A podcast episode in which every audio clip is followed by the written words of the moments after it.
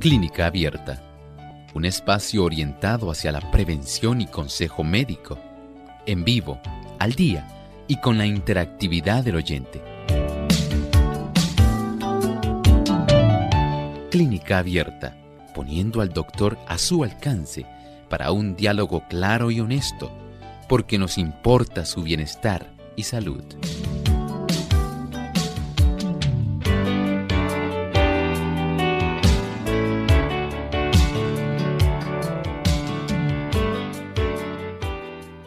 Ha llegado el momento de usted hacer su consulta en nuestro programa de clínica abierta. Nos sentimos contentos de brindarles esta oportunidad nuevamente para que puedan hacer sus consultas. Así que desde ya pueden comenzar a comunicarse a nuestro programa. Nuestras líneas telefónicas son 787 303 0101 para los amigos que están en Puerto Rico, aquellos que están en los Estados Unidos, el 1866-920-9765. Las llamadas internacionales, recuerden, el 1787-763-7100 y el 1787-282-5990.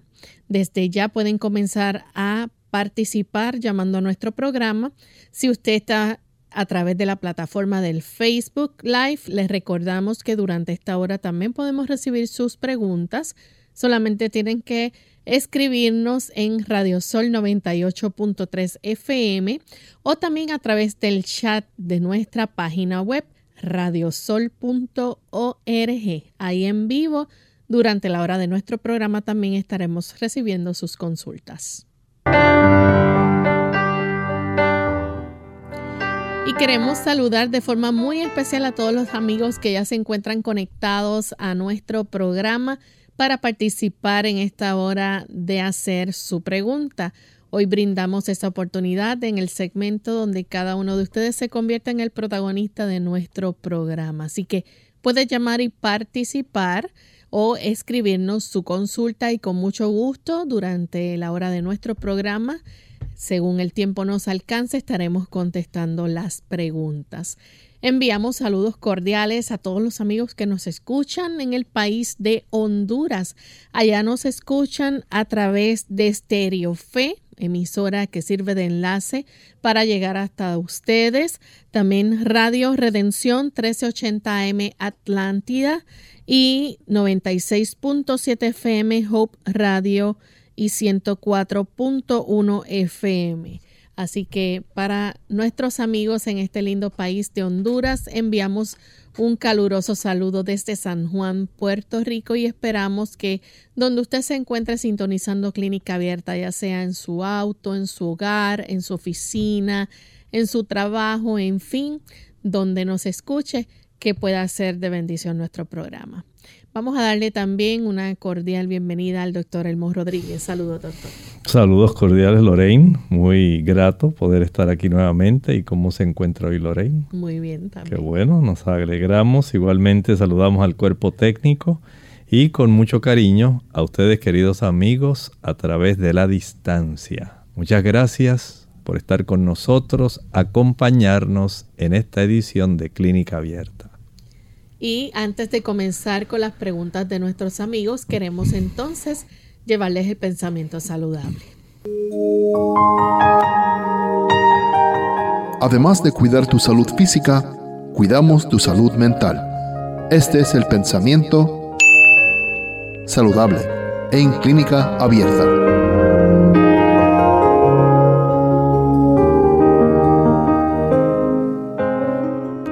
Dios quiere poner a los hombres en relación directa consigo mismo.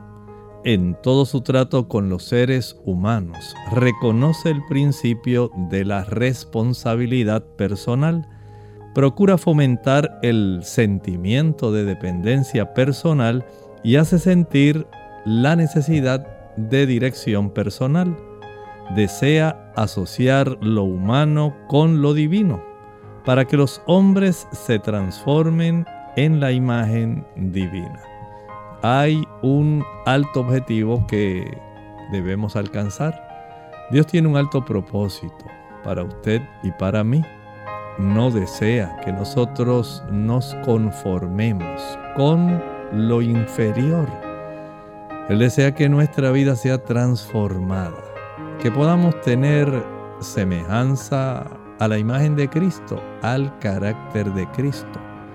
Usted y yo podemos por la gracia de Dios, porque Él nos habilita y nos da esa capacidad por el poder del Espíritu Santo, ser transformados conforme a la imagen de su Hijo. Y en este proceso, la ayuda divina en cada paso a lo largo de la senda que conduce a la patria celestial, esa ayuda divina es indispensable. Sin esa gracia misericordiosa, no podremos alcanzar ese alto objetivo. Pero el Señor está ansioso de que nosotros comprendamos la importancia que tiene el comprender la verdad que Dios nos ha revelado y el vivir conforme a esa verdad. Eso facilitará que el Espíritu Santo haga su obra transformadora en cada uno de nosotros. Gracias al doctor por compartir con nosotros el pensamiento saludable y estamos listos amigos para comenzar a recibir sus preguntas. Ya tenemos en línea telefónica al amigo Edwin que se comunica desde los Estados Unidos. Edwin, escuchamos la pregunta. Bienvenido. Quería preguntarle, doctor, fíjese, generalmente, eh, eh, le voy a preguntar acerca del limón. Tomo un medio limón eh, con un vaso de, de agua temprano en la mañana, he escuchado es que es mejor tomarlo tibio o, mejor tomarlo eh, con agua normal. Porque creo que eh, escuché que tibio es, mejor y, si lo tomas con agua normal es solamente jugo. ¿Cómo, qué es, cómo es mejor tomarlo? ¿Con, con agua normal o un poco el agua tibia? Muchas gracias. Bueno, mire, es útil el que podamos utilizar la cantidad de agua, digamos 12 onzas, que es bastante adecuado, taza y media, o 16 onzas, en agua a temperatura ambiente. Es más fácil para el organismo poder procesar esa agua y si le añade un poquito de limón, pues tenemos una ayuda adicional. Si estoy consciente que hay algunas personas que le gusta tomar el agua un poquito tibia. Pudiera haber un efecto que sea beneficioso, pero con tomarla a temperatura ambiente es algo muy provechoso y no se va a lamentar de hacer ese tipo de práctica. Bien, les recordamos que tenemos disponible nuestro cuadro para que puedan seguir comunicándose y hacer sus consultas. Aprovechen esta oportunidad ya que en este momento no tenemos ninguna llamada en el cuadro y puedan entonces realizar su pregunta. Tenemos a través del chat y de Facebook, nos preguntan cómo se le puede subir las defensas a un niño de dos añitos y una niña de siete años ya que eh, le da mucha gripa. Resulta muy interesante la pregunta y en realidad podemos ver algunos ángulos que son indispensables. En primer lugar, a estos niños no les conviene ingerir azúcar. Usted quiere ayudar a su niño con su sistema defensivo. Quítele el azúcar. Jugos, maltas, refrescos, bombones, helados, paletas, bizcochos, galletas, flanes, chocolates, brazos gitanos, arroz con dulce. Quite todo de medio. Esto no le va a beneficiar. Pero por otro lado, debe proveerle una alimentación que le ayude ahora a fortalecer su sistema inmunitario. Por ejemplo, el proveerle frutas. Las frutas son ricas en antioxidantes. Los antioxidantes ayudan al sistema inmunitario. Número dos, si estas frutas pueden ser cítricas, como la naranja, las chinas, las mandarinas, toronjas, tamarindos, acerolas, guayaba, va a proveer un tipo de refuerzo más potente para el sistema inmunitario. Si además de eso le provee alguna cantidad de, digamos, semillas oleaginosas como almendras, nueces, maní, Estoy consciente que al niño de dos años se le puede brindar en forma de mantequilla de maní, mantequilla de almendras, mantequilla de ajonjolí untada sobre algún pan. Los omega que se obtienen de estas oleaginosas ayudan para que el sistema inmunológico esté mucho más activo. Facilitar que los dos niños puedan cada día exponerse al sol mientras juegan, mientras se divierten, especialmente si lo hacen en horas tempranas de la mañana, antes de las 10 de la mañana o después de las 4 de la tarde. Ahí se fortalece su sistema inmunológico. El asegurarse de que la cifra de vitamina D en la sangre de los niños sea adecuada ahí tiene también otra capacidad para ayudar al niño a potenciar su sistema inmunológico. Facilitar que los niños se acuesten temprano. Los niños no se deben acostar a las 11 de la noche, a las 10 cuando los papás se acuestan. Acuéstelos ya temprano, 7 y 30, 8 de la noche. Ahí ya deben estar dormidos. Eso ayuda para potenciar su sistema inmunológico. Y si usted sigue estas reglas sencillas, estoy seguro que tendrá la oportunidad de ver cómo sus niños no se le van a estar enfermando frecuentemente de gripe. Tenemos entonces a María que nos llama desde los Estados Unidos. María, escuchamos la pregunta. Buenos días. Buen día. Yo le estoy llamando desde Boston y uh, por mi edad he estado subiendo un poco de libra y yo quisiera saber que si el doctor me puede dar un consejo. Alguien me ha dicho que hay una raíz de tejocote. Esta raíz es mexicana y me han dicho que es buenísima, pero yo como bastante bien, saludable y tomo bastante agua, mas he notado que fácilmente subo libra, mas estoy a punto de comprar este producto, pero quisiera saber si el doctor sabe de esto. Le agradezco y le escucho. Que el Señor le bendiga.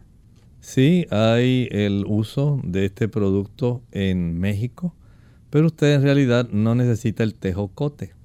Lo que necesita es comprender cómo usted puede solamente facilitar que el cuerpo pierda las calorías que se han ido acumulando. Y desde ese ángulo podemos ahora tratar de reconocer, número uno, que la mayor parte de las calorías se encuentran en los productos que contienen grasas, sean grasas que están saturadas o no. Recuerde que tenemos grasas saturadas, monosaturadas, poliinsaturadas. Y hay personas, por ejemplo, que abusan, digamos, del uso de las almendras, las nueces, el coco, el maní, el cacahuate y el uso de este tipo de productos que regularmente es bastante alto en grasas monosaturadas y poliinsaturadas puede facilitar que si usted no utiliza la cantidad de calorías provenientes de estos productos, por supuesto los va a almacenar. Pero si a usted le gustan y usted casi no puede evitar dejar de comerlo, pues ahí tenemos la razón del problema. Igualmente, aquellos productos que contienen grasas, aunque sean saturadas, Digamos cuando usted le gusta tomar diariamente un litro de leche, cuando usted consume uno o dos huevos diariamente, el utilizar dos o tres rebanadas de queso, el consumir diariamente algún tipo de carne que contenga grasa, el uso de las langostas, camarones, calamares, cangrejos, el uso de las patitas de cerdo, el jamón de cerdo, las salchichas, los hot dogs, las hamburguesas, las frituras. A mayor contenido de grasa, sea o no saturada, va a facilitar que usted siga incorporando una buena cantidad de calorías. Cada gramo nos da 9 kilocalorías. Al igual ocurre cuando usted consume productos que son ricos en azúcares. Los productos azucarados, los postrecitos, los rollitos de canela, los panecillos dulces, los panecillos de canela, las rosquillas, las donas, el pay de piña, todos esos productos que tan frecuentemente se consiguen en los Estados Unidos van a facilitar que usted aumente la cantidad de calorías que está ingresando al cuerpo.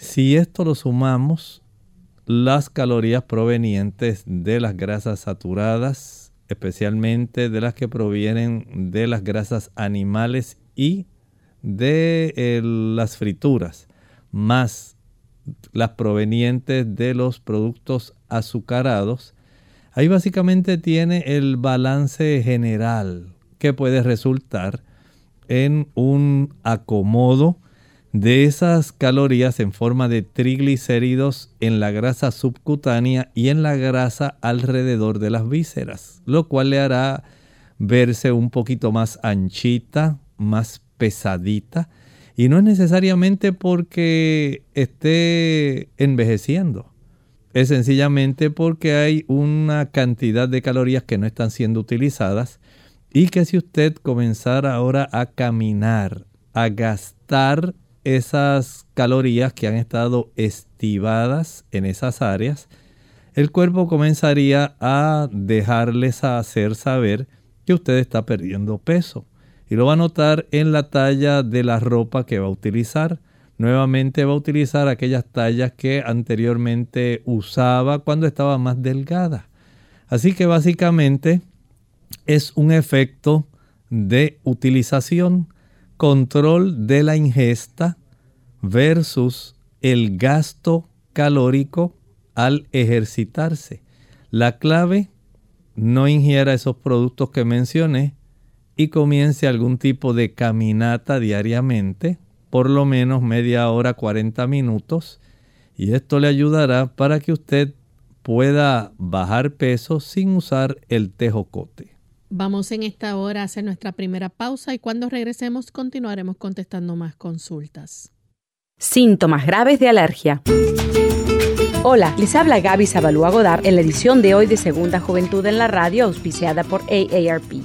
Sufrir una reacción alérgica a un alimento es una situación grave. La alergia se produce como una reacción inmunológica a una proteína contenida en determinado alimento debido a que sus síntomas pueden variar desde picazón alrededor de la boca, nariz, ojos y garganta hasta la potencial fatalidad de no poder respirar, es recomendable, especialmente en niños y adultos mayores, visitar al médico para identificar su origen. Las alergias a las comidas no son frecuentes, no obstante el número de personas que las padecen ha aumentado en los últimos años. Como no existe una cura probada para este tipo de alergia, en muchos casos los niños tienden a aliviarse al crecer mientras que los adultos mayores no. La mejor manera de evitarlas es dejar de consumir alimentos que la causan. Según datos de especialistas, el 90% de las alergias en Estados Unidos son producidas por alimentos como la leche, la soja, mariscos, huevos o cacahuates. Sin embargo, no deben confundirse las alergias a los alimentos con la intolerancia a los mismos. Si bien los síntomas pueden ser parecidos, las reacciones de intolerancia del alimento no son tan graves como una alergia aunque sí pueden ser desagradables. En caso de sospecha, visita a tu proveedor de salud para realizarte los exámenes pertinentes. El patrocinio de AARP hace posible nuestro programa. Para más información, visite aarpsegundajuventud.org. ¿Quieres vivir sano? El estrés es una respuesta del organismo que pone al individuo en disposición de afrontar situaciones interpretadas como amenazas. En exceso, daña profundamente nuestro cuerpo, mente y relaciones interpersonales. Pero hay cosas que puedes hacer para combatirlo. Toma de 6 a 12 vasos de agua por día. Mantente activo. Limita el consumo de azúcar y exceso de grasa en la dieta. Come verduras y frutas todos los días. Descansa lo necesario y ten momentos de esparcimiento. Habla de tus problemas con alguien. Expresar la situación contar lo que sucede hace bien y es una postura saludable. Si no puedes cambiar el ambiente, entonces cambia tú. Todos podemos crecer y madurar emocionalmente.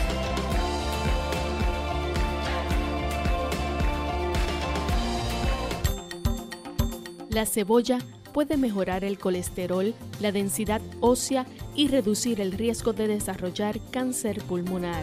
Úsalas cocidas o crudas en todo lo que puedas. Unidos con un propósito, tu bienestar y salud. Es el momento de hacer tu pregunta llamando al 787-303-0101 para Puerto Rico Estados Unidos 1866-920-9765 y llamadas internacionales al 787-763-7100 o al 787-282-5990. Clínica Abierta, trabajando para ti.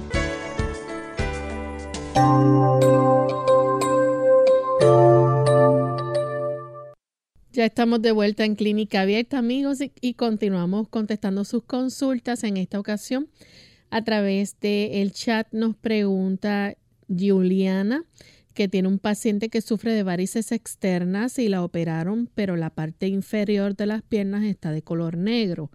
¿Cómo podría ayudarla?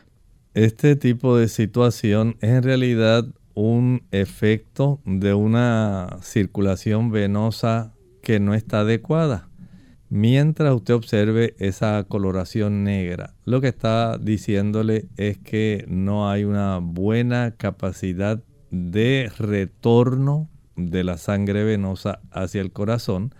Pudiera haber alguna insuficiencia de venas comunicantes del sistema venoso profundo, del sistema venoso superficial. Y como único ella puede tener beneficio es caminando al comprimir las pantorrillas, los músculos de nuestras piernas. Esto facilita que el retorno de la sangre venosa mejore y de esta manera comienza a observarse el beneficio de la mejoría circulatoria.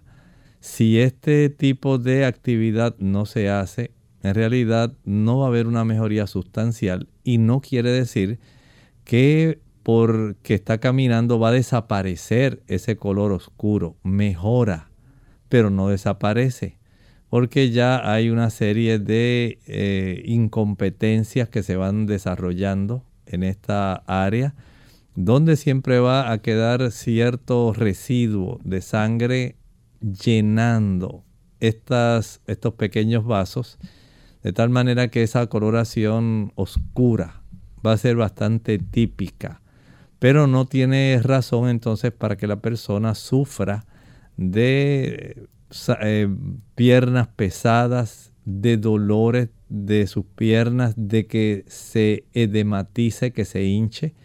No es necesario, pero sí entienda que va a quedar cierta cantidad de coloración oscura. Tenemos también a Edison Rojas. Dice que tiene mala circulación y produce mucha sangre, le dan muchos dolores. ¿Cómo puede reducir esa reducción de sangre? Tiene 57 años, toma mucha agua de dos y media a 3 litros eh, y da las gracias. Sería conveniente que pueda primero averiguar con su médico si su situación es de policitemia vera. Policitemia vera. En estos casos eh, se observa, al igual que cuando se tiene mucha hemoglobina, cerca de 16 gramos, se recomienda el que la persona pueda donar sangre. Pero este asunto pues conviene revisarlo con un hematólogo. Hay que determinar qué está ocurriendo. Algunas personas puede ser que estén utilizando cantidades mayores de ácido fólico y de vitamina B12, que es la que en realidad necesitan. Y básicamente lo que hacen es todos los días utilizar algún suplemento de estos productos. Y esto pudiera sobreestimular en la médula ósea no le ocurre a todo el mundo, pero sí es frecuente. El hecho de que usted pueda donar sangre es una gran cosa. Nada más que debe estar al tanto de su situación, ¿verdad? Para que no vaya a excederse y pueda donar cada cierto tiempo. Pero asegúrese bien de que sabe la razón por la cual ha desarrollado su problema. Tenemos entonces otra consulta de Eulalia Castro. Dice, eh, doctor, soy diabética, le pedí por favor cuáles verduras debo comer y qué arroz y víveres. Me gusta lo natural eh, y pues dar las gracias por su atención. En el paciente diabético, eh, ese paciente que no usa insulina, se recomienda usar el tipo de carbohidratos complejos. Estamos pensando en el arroz integral, en el uso de la quinoa, la cebada integral. Ese tipo de carbohidratos le ayudará para que pueda tener un mejor control de la cifra de glucosa sanguínea. Esto también debe ir acompañado de una regularidad en las comidas comer en horarios específicos. 7 de la mañana, 12 del mediodía, 5 de la tarde. Ya. Si no usa insulina, con tres buenas comidas que haga es suficiente. Si merienda, si se pone a merendar, entonces va a tener problemas si es paciente que solamente usa tabletas hipoglucemiantes orales se le va a hacer muy difícil el control de su cifra de glucosa sanguínea si comienza a estar comiendo entre comidas. Limítese esas tres comidas y también, además de tomar por lo menos de dos y medio a 3 litros de agua al día. Esto ayuda a diluir la cantidad, la concentración de glucosa sanguínea. También la actividad física. Salir a caminar el diabético sale a caminar después del desayuno. Por lo menos media hora, 15 minutos de ida, 15 minutos de regreso. Y a las 4 de la tarde volvemos otra vez. Una caminata un poco más larga. Vamos a hacer media hora de ida, media hora de regreso. Y esto le va a beneficiar logrando un mejor control de su glucosa sanguínea sin la necesidad de tener que usar tantos fármacos pero amerita que usted pueda comprender la necesidad de conservar ese equilibrio en su sangre mediante estos factores que mencioné. Tomar agua, dos y medio a 3 litros, comer carbohidratos complejos, no comer entre comidas y ejercitarse al aire libre y al sol. Tenemos entonces otra consulta. Esta ocasión la hace Dilia Cipriano. Bueno, tenemos una llamada primero de Francis que se comunica en Estados Unidos. Adelante, Francis.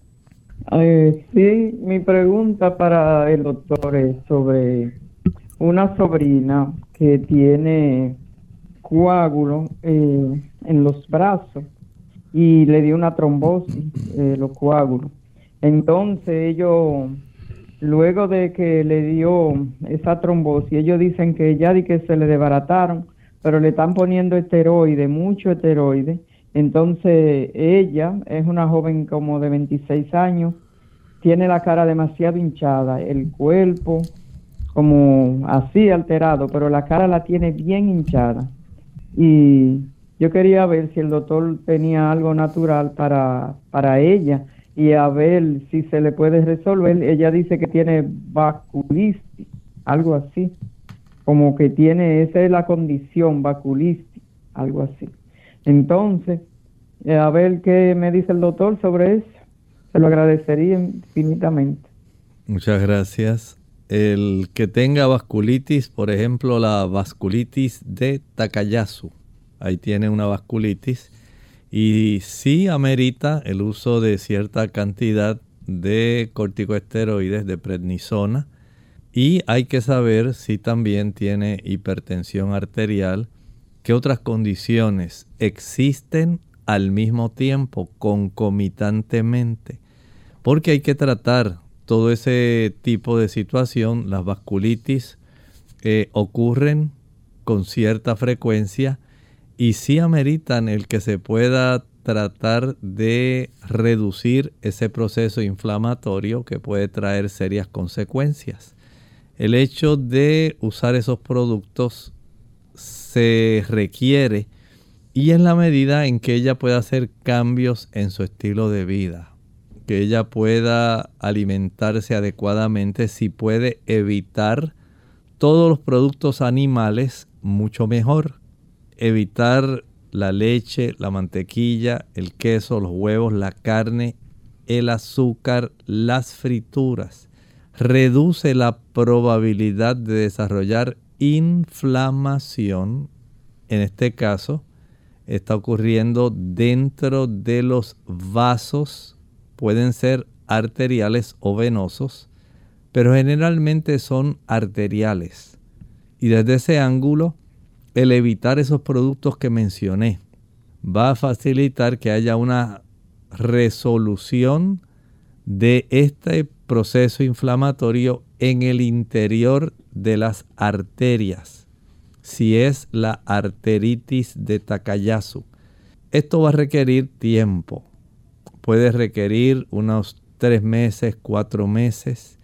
En la medida que la persona coopere haciendo cambios en su estilo de vida, cambios en la alimentación, esta arteritis va reduciéndose, no tiene que usar este producto perpetuamente, pero sí lo va a tener que usar por un tiempo en lo que su situación mejora y en lo que ella toma conciencia para poder hacer los cambios necesarios y evitar tener que usar tantos productos.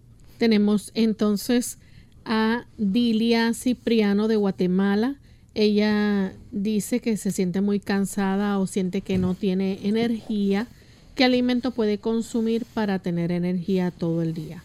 Bueno, en lugar de iniciar por los alimentos, vamos a iniciar por el sueño.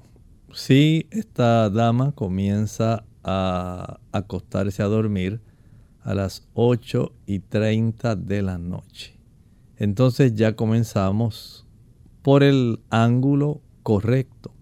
No podemos pretender tener energía dependiendo de productos así no funciona el cuerpo. El cuerpo necesita repolarizar células, reabastecer sus abastos para poder tener una cantidad de sustancias de las cuales derivar eh, procesos energéticos. Si no se le facilita al organismo ese tipo de procesos, no va a tener energía. Hay personas que usan el café precisamente por esa razón, porque amanecen decaídos, asténicos, adinámicos y no tienen deseos de ir a trabajar. Entonces con el café hay un estímulo falso. Lo que se hace es producir un tipo de estrés en el organismo. Se activan sustancias del estrés a consecuencia del uso del café. Y de esta manera la persona siente que recibió el impulso. Es un impulso falso porque usted no tiene en realidad ninguna reserva energética. Lamentablemente después del uso del café, usted queda más cansado que antes y va a requerir otra taza de café para volver otra vez a estimular y tener la energía que necesita. De esta manera, usted lo que hace es cansándose aún más. Básicamente se está arrastrando. Y así no es conveniente. No puede vivir de esa manera. Comience primero acostándose temprano cada noche. Esto le va a ayudar. Ahora incorporamos una buena cantidad de alimentos. Si usted no se alimenta bien, no va a tener energía que cómo debe alimentarse una buena cantidad de cereales integrales. los cereales integrales tienen carbohidratos complejos que ayudarán para que usted pueda tener energía a largo plazo. Y tal vez pensará, y para la energía a corto plazo, las frutas. Usted necesita comer un buen plato, digamos, de avena integral que le da carbohidratos complejos y energía a largo plazo, al tiempo que consume, por ejemplo, un mango. El mango le va a dar energía a corto plazo porque tiene una gran cantidad de azúcares simples que son fácilmente absorbidas, en lo que los carbohidratos se van procesando, los carbohidratos complejos, para una vez ya el cuerpo ha absorbido los azúcares simples, comienza a utilizar los carbohidratos complejos. Añádale a esto también una buena cantidad de almendras o nueces, un puñado. Esto facilitará también una cantidad de calorías y energía extra. Y nuevamente vuelve a practicar al mediodía una cantidad de carbohidratos complejos, digamos arroz integral, con legumbres que nos dan energía porque nos facilitan una buena cantidad de proteínas, acompañado de antioxidantes, vitaminas y minerales que se encuentran en las ensaladas, hortalizas, vegetales acompañado de una rebanada de aguacate, que nos provee 9 kilocalorías por cada gramo de grasa que contiene la rebanada de aguacate. Y así a lo largo del día, si usted se alimenta correctamente, descansa correctamente y comienza a ejercitarse diariamente, le garantizo que el nivel de energía va a aumentar. Pero si tan solo se contenta con tomar un café con una galleta en la mañana y a media mañana tomar alguna barra de chocolate o de granola, no está haciendo nada beneficioso. Usted necesita comprender cómo funciona el cuerpo, cómo usted administrará la energía, porque si no lo hace de esta manera, por más pastillas mágicas que tratemos de utilizar y algunas personas usan ginseng, otras quieren utilizar ganoderma, otras quieren utilizar diversos tipos de productos. Ninguno le va a funcionar mientras usted no recurra a los factores básicos que he estado hablando. Vamos en este momento a nuestra segunda y última pausa. Al regreso continuaremos contestando más preguntas. ¿Qué tal amigos? Bienvenidos a Hechos Asombrosos de Salud. Les habla el doctor Elmo Rodríguez Sosa. ¿Podrán contribuir las bebidas gaseosas a un problema de peso?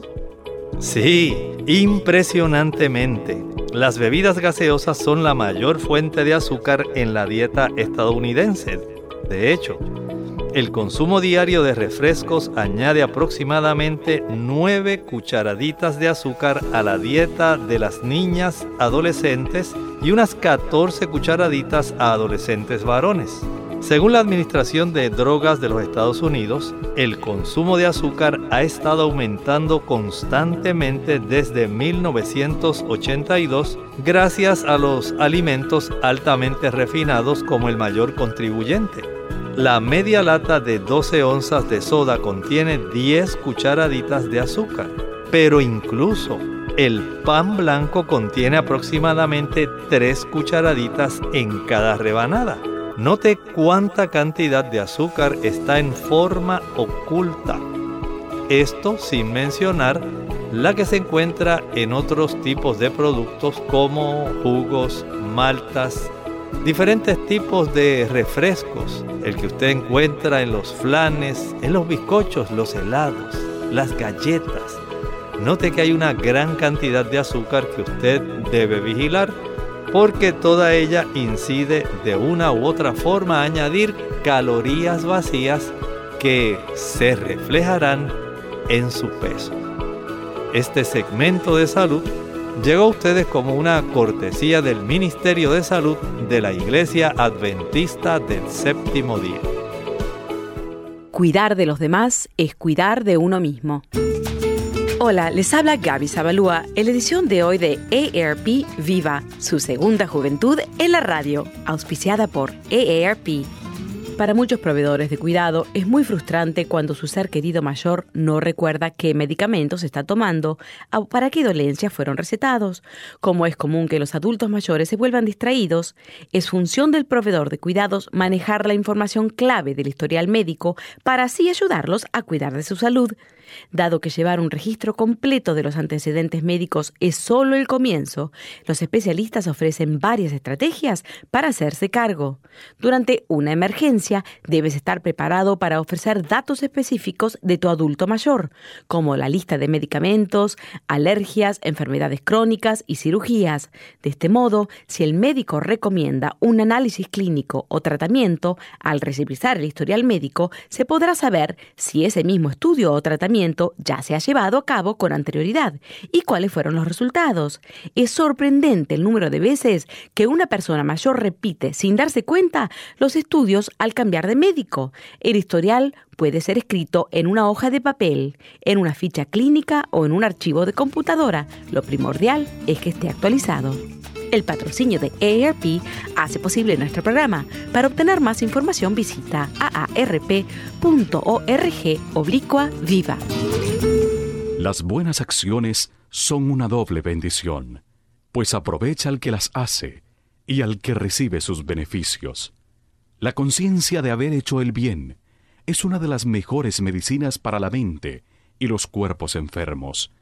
El sabio nos dice, todo lo que te viniere a la mano para hacer, hazlo según tus fuerzas, porque en el sepulcro, a donde vas, no hay obra, ni trabajo, ni ciencia, ni sabiduría. Eclesiastés 9, versículo 10. Clínica abierta. Ya estamos de vuelta en Clínica Abierta, amigos, y continuamos contestando consultas. Tenemos a Carmen que nos llama de la República Dominicana. Escuchamos la pregunta, Carmen. Sí, buenas, doctor. Dios le bendiga. Este, eh, yo quiero decirle que a mí me está dando como una ansiedad que no puedo estar si no estoy comiendo algo, estoy picando y me está dando como para respirar mucho trabajo, me está dando como rincones así en el pecho.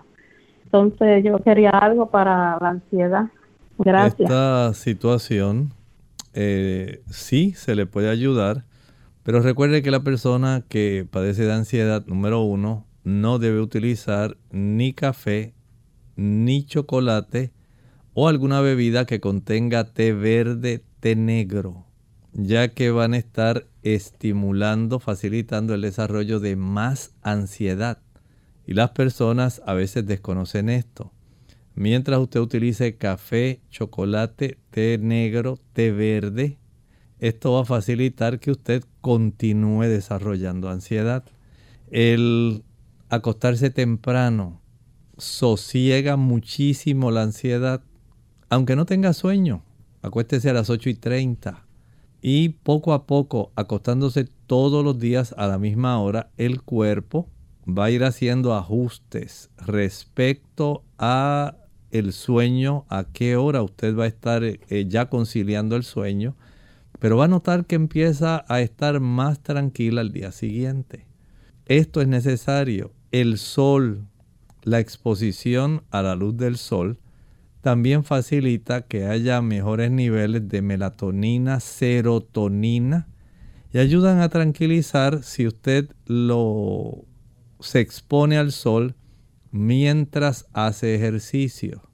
El ejercicio es una válvula de escape a la ansiedad. Esto le va a beneficiar hacer diariamente 40-45 minutos. Es de mucha ayuda. Si puede hacerlo practicando una caminata rápida, eso le facilita el que pueda tener una mayor disipación de esa ansiedad y por supuesto hay algunas plantas que pueden ayudar. Por ejemplo, la raíz de valeriana es muy bueno para ayudar en esa situación. Alimentarse utilizando algunos productos que son ricos en omega 3, que ayudan también para que usted pueda tener una mejor función de su sistema nervioso central y no tenga tanta ansiedad. Por ejemplo, el aguacate ayuda en ese tipo de función. Eso le beneficia. El uso de las almendras, las nueces, ayuda para aplacar. Pero hay algunas personas que al comer chile, pica y picante, canelas, clavos, nuez moscada, pimienta, mostaza, vinagre, van a facilitar también un aumento de la ansiedad. Hay algunos fármacos que pueden facilitar el que usted entre en un proceso de ansiedad. Así que en términos generales, el hacer el conjunto de estas prácticas le ayudará para que usted pueda tener un control, pero aún así, si el asunto persiste, tiene que ir al médico. En ocasiones hay que usar algunos ansiolíticos, medicamentos para reducir la ansiedad en lo que usted va logrando alcanzar sus metas a corto plazo. Tenemos a Carlos de Humacao. Adelante, Carlos, con la pregunta. Sí, gracias, gracias. La esposa mía que tiene 80 años tiene diabetes. Me está diciendo que se está sintiendo con, con la cabeza borracha. A ver si el doctor comenta algo sobre eso. Muchas gracias. Muchas gracias. Lo mejor que puede hacer en este momento, busque el equipo de tomarle la glucosa sanguínea, el glucómetro. Hágale la prueba de glucosa. Hay que saber si está muy alta o muy baja. Eso es importante en este momento. Eso le ayudará para que pueda tener un control estricto, ya que tenerla descontrolada puede facilitar ese problema. A veces tenerla muy elevada con poca ingesta de agua puede dar esa sensación. Pero también puede ocurrir cuando se reduce demasiado. Si usted no tiene el equipo, llévela cuanto antes a su médico de cabecera o a la sala de emergencias más cercana para que le puedan hacer esa prueba en su dedo de tal forma que se pueda detectar qué está ocurriendo con ella. Tenemos entonces a Elisa Moreno, pregunta a través del chat, ¿es buena la linaza para el crecimiento del cabello? Efectivamente, sí. La linaza definitivamente es un gran alimento para el crecimiento del cabello. La calidad de los omega 3 y de otras sustancias nutritivas que contiene la linaza puede ayudar muchísimo para que el cabello crezca mucho más abundante. Tenemos entonces otra consulta de Kimberly. Eh, bueno, eh, nos había preguntado, ella dice que la semana pasada el doctor explicó que el citrato de clomífeno o clomífeno solo se consigue con receta médica está interesada en la unión de este y el Black Cohosh para fertilidad. Tiene 39 años, pero la cantidad de sus óvulos es equivalente al de una mujer de 46. Eh, ya a los 35 sus óvulos estaban disminuyendo. Tiene entendido que no existe tratamiento para crear óvulos, sino que la mujer nace con los que va a tener. Su pregunta es, ¿la combinación de Black Cohosh con el citrato de clomífeno ayudaría con su condición? Y quiere saber antes eh, de pedirle al médico que le recete. Tal como usted dice, ya eso es un dato comprobado. Usted no va a crear una mayor cantidad de óvulos. Desde el nacimiento ya usted está predeterminada con la cantidad de óvulos que va a tener a lo largo de todo su periodo de fertilidad. Sencillamente, en su caso, entiendo que hay una situación especial y es que aparentemente eh, se redujeron por alguna razón, ¿verdad? Eh, pudiera haberse afectado esa expulsión de óvulos porque algunos de ellos pudieran sufrir cierto grado de atresia según el ovario va dejando de recibir no solamente las hormonas estimulatorias, sino también una gran y buena nutrición. Y esto es parte del proceso donde se puede lograr que las personas faciliten el envejecimiento de sus órganos a consecuencia de un estilo de vida. Por ejemplo, digamos, usted puede acelerar el envejecimiento de sus órganos por el tabaco, fumar. Puede acelerar el envejecimiento de sus órganos al usar alcohol. Esto acelera la gran cantidad de radicales libres que las personas desarrollan, producen, a consecuencia de estilos de vida que le hacen daño, que le aceleran el envejecimiento, puede facilitar ese tipo de situación. Aunque usted tenga una edad menor que la que generalmente tiene, eh, digamos, desde el punto de vista reproductivo, debiera estar mucho mejor, vea cuál ha sido el trayecto de su vida. En algunas damas también el no haberse alimentado correctamente puede haber facilitado el que esos órganos también envejezcan antes y no se desarrollen adecuadamente. Y definitivamente el citrato de clomifeno sí tiene que ser prescrito. El médico es el que le tiene que dar la receta lo que comentábamos es como el Black Cohosh, la simisifuga racemosa, el Cohosh negro, ese producto en combinación con el citrato de clomífeno se ha encontrado que facilita más el proceso de fertilidad, no aumenta la cantidad de óvulos. Al igual que si hubiera algún problema obstructivo, digamos, en las trompas de falopio, si hubiera adherencias, si hubiera inflamación, todo eso puede trastornar también. El no tener una, un endometrio que tenga el grosor adecuado por el estímulo estrogénico para que ocurra la anidación de esa célula especializada que va a dar lugar al embrión una vez el óvulo es fecundado. Entonces comienza todo ese proceso de mórula, blástula, el embrión, el feto. Pero si no hay el lugar adecuado donde se pueda anidar para desarrollarse, no lo va a hacer. Y eso depende también de su estilo de vida. O sea que el estilo de vida es más importante de lo que a veces nosotros pensamos, ya que nosotros podemos impedir un buen funcionamiento de los órganos de nuestro cuerpo. Hay una ciencia que se llama la epigenética.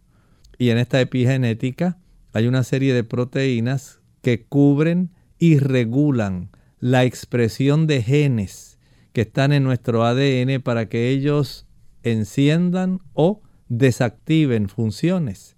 A veces nosotros podemos trastornar ese delicado mecanismo por nuestro estilo de vida. No necesariamente porque genéticamente usted nació así.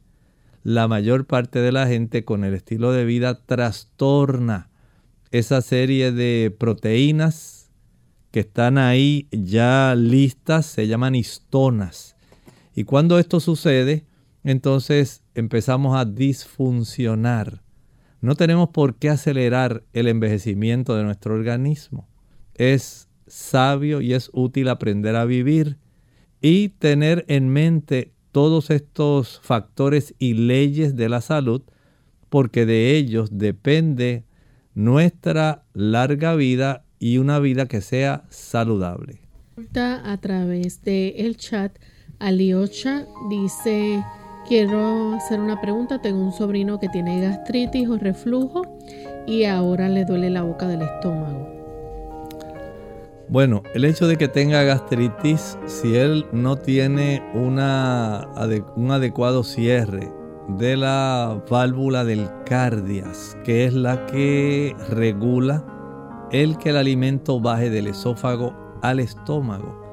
Si esa, esa válvula permanece entreabierta, el contenido del estómago puede retornar hacia el área del esófago. Esto ocurre más en las personas que están en sobrepeso, en las personas que se quedan sentadas una vez han finalizado de comer o en las personas que sencillamente se acuestan a dormir después de haber comido. Ahí tiene razones por las cuales es tan frecuente este problema. El hecho también de comer en exceso, sobrellenarse, puede facilitar este problema. Así que el asunto sería, una vez finalice de comer, que ha comido una cantidad suficiente, adecuada, que le nutra, que le satisfaga, pero que no se sobrellene, no se quede sentado ni se acueste a dormir. Vaya a caminar. Haga una caminata sencilla de 15 o 20 minutos, un paseo suave. No hay que trotar ni hacer ninguna cosa heroica. Solamente camine suavemente. Eso ayuda para que el proceso de digestión vaya en la dirección correcta y no haya un retorno del contenido gástrico hacia el esófago. Una ayuda extra puede ser, además de la caminata, tomar agua de papa. 4 onzas, 30 minutos antes de cada comida reduce la acidez estomacal, pero si la persona no hace los cambios que mencioné, lamentablemente su problema continuará. Bien, y nuestra última llamada es Anónimo de Sidra. Adelante con la pregunta, Anónimo. Sí, buenos días. Bendecido día. Yo quería saber que el doctor me dijera acerca de la vacuna de la cubrilla. Eh, eh, tenía dudas si, ¿verdad? Es como la del COVID. Eh, tantas cosas se dicen que si por lo menos la de la culebrilla, pues ya este lleva tiempo en el mercado y si me la puedo poner, este, si me la podría poner bien. Tengo 51 años. Gracias. Bendecido día. Muchas gracias. ¿Podría usted administrársela? Eh, generalmente se recomienda ya cuando las personas están alcanzando cerca de los 60 años, pero no tiene que ser necesariamente en esa edad. Se está utilizando porque se está viendo que las personas al reducir su capacidad defensiva con el envejecimiento, esta es una de las más oportunistas, el desarrollo del el herpes. Y desde ese punto de vista, hay compañías de seguros médicos que están recomendando a las personas la administración de esta vacuna. No es igual que la del COVID, pero está en su decisión el hecho de que usted se la ponga o no. Usted lo consulta con su médico de cabecera, que conoce el, historial de sus padecimientos, y él entonces puede hacer cierta recomendación de acuerdo a ese historial, y esto entonces ya le puede dar una idea más precisa de si la va a administrar o no. Bien, ahora sí hemos llegado al final de nuestro programa. Agradecemos a todos por la sintonía que nos han brindado y queremos despedirnos entonces con este pensamiento bíblico final. El pensamiento bíblico final dice, amado, yo deseo que tú seas prosperado en todas las cosas y que tengas salud, así como prospera tu alma. Nosotros nos despedimos y será entonces hasta el siguiente programa de Clínica Abierta. Con cariño compartieron el doctor Elmo Rodríguez Sosa y Lorraine Vázquez. Hasta la próxima.